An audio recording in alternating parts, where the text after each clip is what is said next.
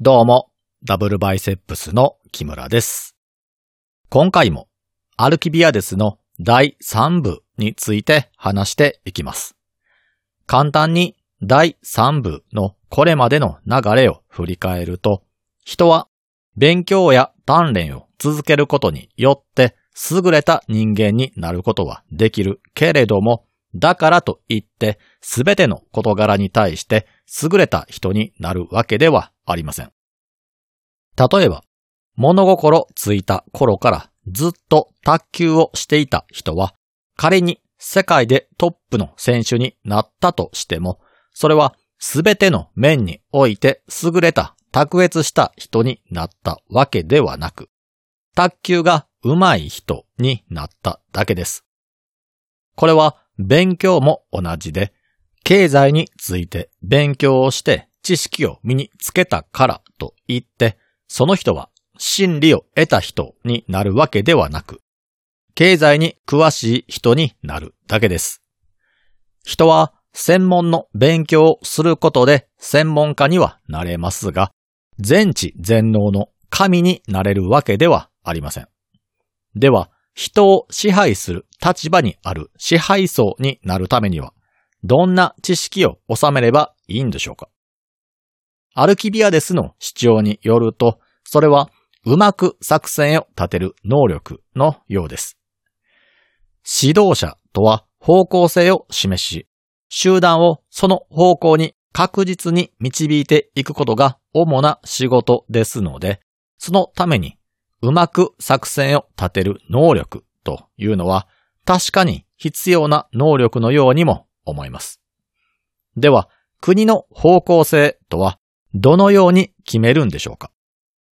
例えば、スポーツのように勝ち負けがある分野であれば、そのルールの上での勝ち筋を見つけるための技術を磨くだけで方向性が決められます。しかし、国はどのような状態になれば勝ちの状態になるんでしょうか？勝つというのをより良いと言い換えた場合、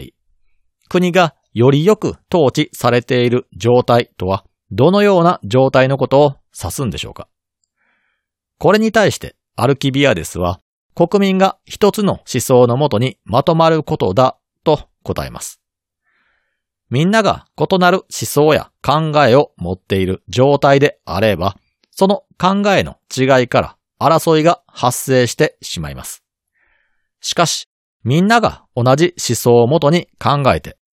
結果として一つの答えにたどり着く状態を作ってしまえば、互いが互いに考えていることを深く理解できるわけですから、そこに争いはなくなります。確かに言わんとしていることは理解できますが、では果たして、そんなことが可能なんでしょうか？本当にその方法で理想的な国家が作り出せるんでしょうか？仮に私たちの身近にある会社などの組織で考えてみたとしても、みんなが同じ知識や技術を共有できているのかといえば、できていませんし、できていないからこそ発展していたりもします。例えば、営業部門の人に会計の知識はないでしょうし、逆に会計の人に営業の知識はないでしょう。ホワイトワーカーに現場で働くブルーワーカーの知識や技術はないでしょうし、ブルーワーカーに会社をマネジメントして発展させるだけの知識があるのかといえば、それもないことが多いでしょう。組織というのは、それぞれの分野で働く人が、それぞれの専門的な知識を身につけて、それぞれの分野で能力を上げることで、全体としてパフォーマンスを上げることを目指すものです。全員が同じ知識を持った均一的な存在という状態では存在しません。ですから、当然、お互いに持っている知識の違いによって圧力が生じ、争いに発展することもあります。すべての人が営業の知識も会計の知識も、組織マネジメントの知識も持った上で、現場で働くための技術も持っているというのは理想的かもしれません。しかし、実際には人の能力には限界があるため、すべてを収めようとすると、すべてが中途半端になってしまいます。中途半端な人たちが集まった組織が市場で生き残れるほど資本主義は甘くはないので、こういった企業はいずれ淘汰されてしまうでしょう。これは国に当てはめても同じで、軍に従事する者は戦闘知識や技術に長けているものがなるべきで、その他の商売やサービスもそれぞれの商品、サービスの専門家が専門店を運営した方が効率が良さそうです。しかし、先ほどのアルキビアデスの。主張と照らし合わせる。と、このように国民がそれぞれの専門分野を極めようとする動きは知識のばらつきを生んでしまうため、これでは国はうまく統治できないことになってしまいます。人がそれぞれの専門性を高めていくことは現実世界ではうまくいっているように思えるのに、アルキビアデスの先ほどの理論で言うとうまくいかないということになってしまう。なぜなら彼は同じ思想の中でこそ互いを理解でき、その状態だからこそ友愛が生まれ、争いのない、よく統治された状態が生まれると主張しているからです。みんながバラバラの知識やスキルを身につけているような状態では、持っている知識に差ができてしまうために他人の考えていることがわかりません。そうなると人は相手のことを理解できなくなり、故に他人を愛することはできない。つまりは友愛も生まれなくなります。しかし、アルキビアデスは人がそれぞれの専門性を高めていたとしても、国はうまく統治できると言い出します。彼がそう主張する理由については、彼自身ではうまく説明できないようなのですが、とにかく直感としてそう思ったようです。これは先ほどの会社組織の例を見てみてもわかりますが、実際問題として各自が専門性を伸ばした方が効率が良いという事例があるからでしょう。しかし、単に直感でそう思ったからと言われても、今までの主張をひっくり返した理由がわからないため、ソクラテスがアルキビアデスに質問する形で彼の真意を確かめていくことにします。まず、ソクラテスは、専門知識を持つ者それぞれが自分の専門分野について最善を尽くした際に、そこに正義は宿るのかと問いかけます。SF 作品で有名な広角機動隊という作品には、我々の間にはチームプレイなどという都合の良い言い訳は存在せん。あるとすれば、スタンドプレイから生じるチームワークだけだというセリフがあります。このセリフの意味としては、世間でよく使われているチームプレイという言葉は、自分の力が足りない時に他人に頼るための都合の良い言い訳でしかないということです。しかし、個人個人が仲間に頼らずに、それぞれの専門分野で最高のパフォーマンスを出し合い、結果として、それぞれのものが出した成果が他の者たちの穴を埋めることになれば、その状態を外から観察すれば、チームプレーのように見えるという意味合いのセリフです。仮にこのような状態が達成されたとして、それは正しいことにはならないんでしょうか？国民それぞれが他人にはできない自分の得意分野で頑張って成果を出したとして、その国民たちの間には友愛が生まれないんでしょうか？仮に自分にしかできないことをこなした結果として他人から褒められれば、気分は良くなるでしょうし、それに加えて人間は自分にできないことをできる人のことを尊敬したりもします。その結果として人々は互いに敬意を持つようになり、敬意を持つ者同士の間には友愛が生まれそうです。こういったことを考えた結果、アルキビアデスは互いに違った知識を持つ者同士の間でも友愛は生まれると改めて意見を変えます。次にソクラテスはアルキビアデスが主張していた前提についてもう一度問いただします。その前提とは、友愛とは同じ知識を持つ者同士の間でしか生まれないという前提のことです。ソクラテスは同じ知識という言葉を聞いて、知識とは学問に裏付けされたもののこと、つまりは数学や物理学といった理論に裏付けされたもののことだと思い込んで話していましたが、それでは辻褄が合わなくなります。なぜなら、数学だけを極めたものと言語学を極めたものとの間には友愛が生まれてしまうからです。では、アルキビアですが前提として国民すべてが持っていなければならないとしている知識とは何なんでしょうか？アルキビアデスはソクラテスからこの質問を突きつけられたことで自分は知らないことを知った気になっていただけだったということに気づかされます。しかしソクラテスはそのことに気づいたのは恥ずかしいことではなく、むしろ喜ばしいことだと言って慰めます。これは過去の対話編でも語られていますが、今まで信じていたことが間違っていて、自分は無知だとわかるということは、これから正しいことを学んでいけるチャンスだからです。自分が無知であることを知らないままに知ったかぶりをした状態で生きていくというのは気持ちの良いことかもしれませんが、実際には恥ずかしすぎることです。アルキビアデスは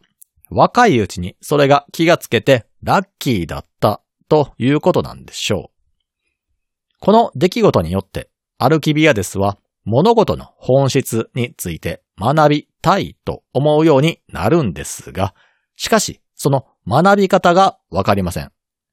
そこでソクラテスは彼に質問を投げかけ、彼がそれに答えることで分からせてあげようと提案します。ここでやっと対話編のコアのテーマである人間の本質について語られていくことになります。まず最初に人の本質を見極めるために何に配慮すべきなのかということについて考えていきます。配慮という言葉をネットで調べると、手落ちのない、または良い結果になるように、あれこれと心を配ることという意味が出てきます。簡単に言えば、より良い状態にするためにはどうすれば良いのかを考えることとなりますが、漠然と人間という存在に焦点を当ててしまうと、どこに配慮すれば人間の本質が良くなるのかというのが分かりにくくなります。そこで焦点を当てるべきターゲットを絞っていきます。まず、人間というのを想像してほしいんですが、多くの場合、私たちが想像する人間というものには様々な要素が重なり合っていたりします。例えば、人間を想像した際に服を着た人間を想像する方も一定数おられると思います。当時のギリシャというのは見た目至上主義的なところがあったようなので、見た目を着飾るというのも重要な要素の一つだったようです。その価値観が今は完全になくなっているのかといえば、そうでもないため、服装を含めて自分だと考える方が出てくるのももっともだと思います。では、服装というのは人間の本質なんでしょうか？それを考えるために服装に焦点を当てて配慮していきたいと思います。配慮とは先ほども言いましたが、対象のものをより良くするために考えることですので、服をより良くするためにはどのような技術や知識が必要なのかについて考えていきます。服をより良くするために必要な技術となるのは、色の調和を考えるカラーコーディネートやシルエットなどのデザイン、それに加えて裁縫技術などが必要となります。これらの技術や知識が優れていれば優れているほど生み出される服はより良いものとなります。装飾品なども同じようにデザインと金属加工や宝石加工といった技術を組み合わせることでより良い装飾品を生み出すことができます。つまり身につけるものはデザイン案それを実現するための技術を高めれば高めるほどに良い品物が出来上がるということなんですが、それはそのまま、それを身にまとう人の体にも当てはまるんでしょうか？例えば、私たちの手足というのはデザインの知識と布や金属などの加工技術があれば、より良い手足となるのかといえばなりません。人の体は加工することでより良い機能を持たせることはできず、性能を伸ばすためには運動をしなければなりません。運動に関する適切な知識と正しいフォームと負荷で実際に行われるトレーニングによって人の手足はより良いものへと変わっていきます。これは肉体のどの部分においても同じで、肉体を鍛えるためには適切なトレーニング知識とその実践が必要となります。では、この手足をはじめとした肉体というのは人間の本質なんでしょうか？優れた人間になるためには筋トレを頑張ればいいんでしょうか？人というのを単純に捉えてしまうと肉体というのはイコール自分自身だと思ってしまいがちですが、そうとも言えません。かなり前に東洋哲学を取り扱った際にも話したんですが、目に映っているもの自体は本質でも何でもありません。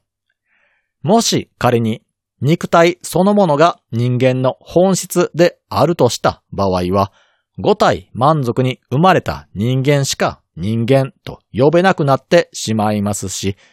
体に何らかの欠損が生じた時点で、それは人とは呼べなくなってしまいます。例えば、あなたが交通事故に巻き込まれて両足を失ってしまった場合、肉体が人間の本質とするのなら、あなたは自分が持つ本質の約半分を失ってしまったことになります。しかし、実際にはそういう風には思わないでしょう。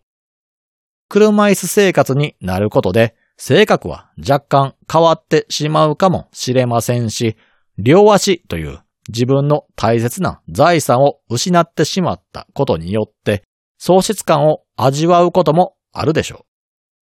う。ですが、自分が人間であるという事実自体は変わらないと思うはずです。では、肉体とは何なのかというと、肉体も衣服と同じように人がまとっているものと考えることができます。このように人が認識できるものについては、それぞれのやり方でもってその対象に配慮することができます。これは目に見えないものも同様で、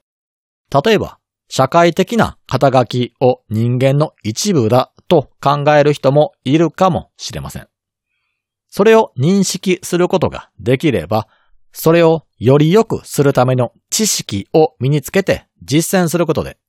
社会的地位をより良くすることができます。では、認識できないものについてはどうでしょうか？これは当然ですが、自分が認識できていないものをより良くすることはできません。この対話編の解説で繰り返し知識の身につけ方について話しましたが、それと同じです。知識の場合は人間が身につけたいと思う知識がこのように存在することを知り、その知識を自分が持っていない状態であることを理解し、知識を得ようと頑張ることで身につけることができました。もし仮に第一段階のこの世にそのような知識が存在していることを知らなければ、そもそも知識を身につけようとは思いませんし、そう思わなければ頑張って勉強しようとも思いませんので、知識は身につきません。認識できていないものについては、それをより良くするための知識や技術についてもわからないですし、必要な知識や技術がわからないということは、それを身につけることもできません。これはつまり人間の本質を良くしようと思うのであれば、まずは人間の本質を理解できなければならないということです。では、人間の本質というのは何なんでしょうか？自分が身にまとっている衣服でもなく、社会的な肩書きでもなく、肉体でもないというのであれば、それらを身につけようと思ったり、動かそうと思う精神、つまりは魂だと考えられます。仮に人間の本質が魂だとした場合、これを優れた状態にしようと思うと必要になるのは魂を良くするための知識であり、それを実践する行動となります。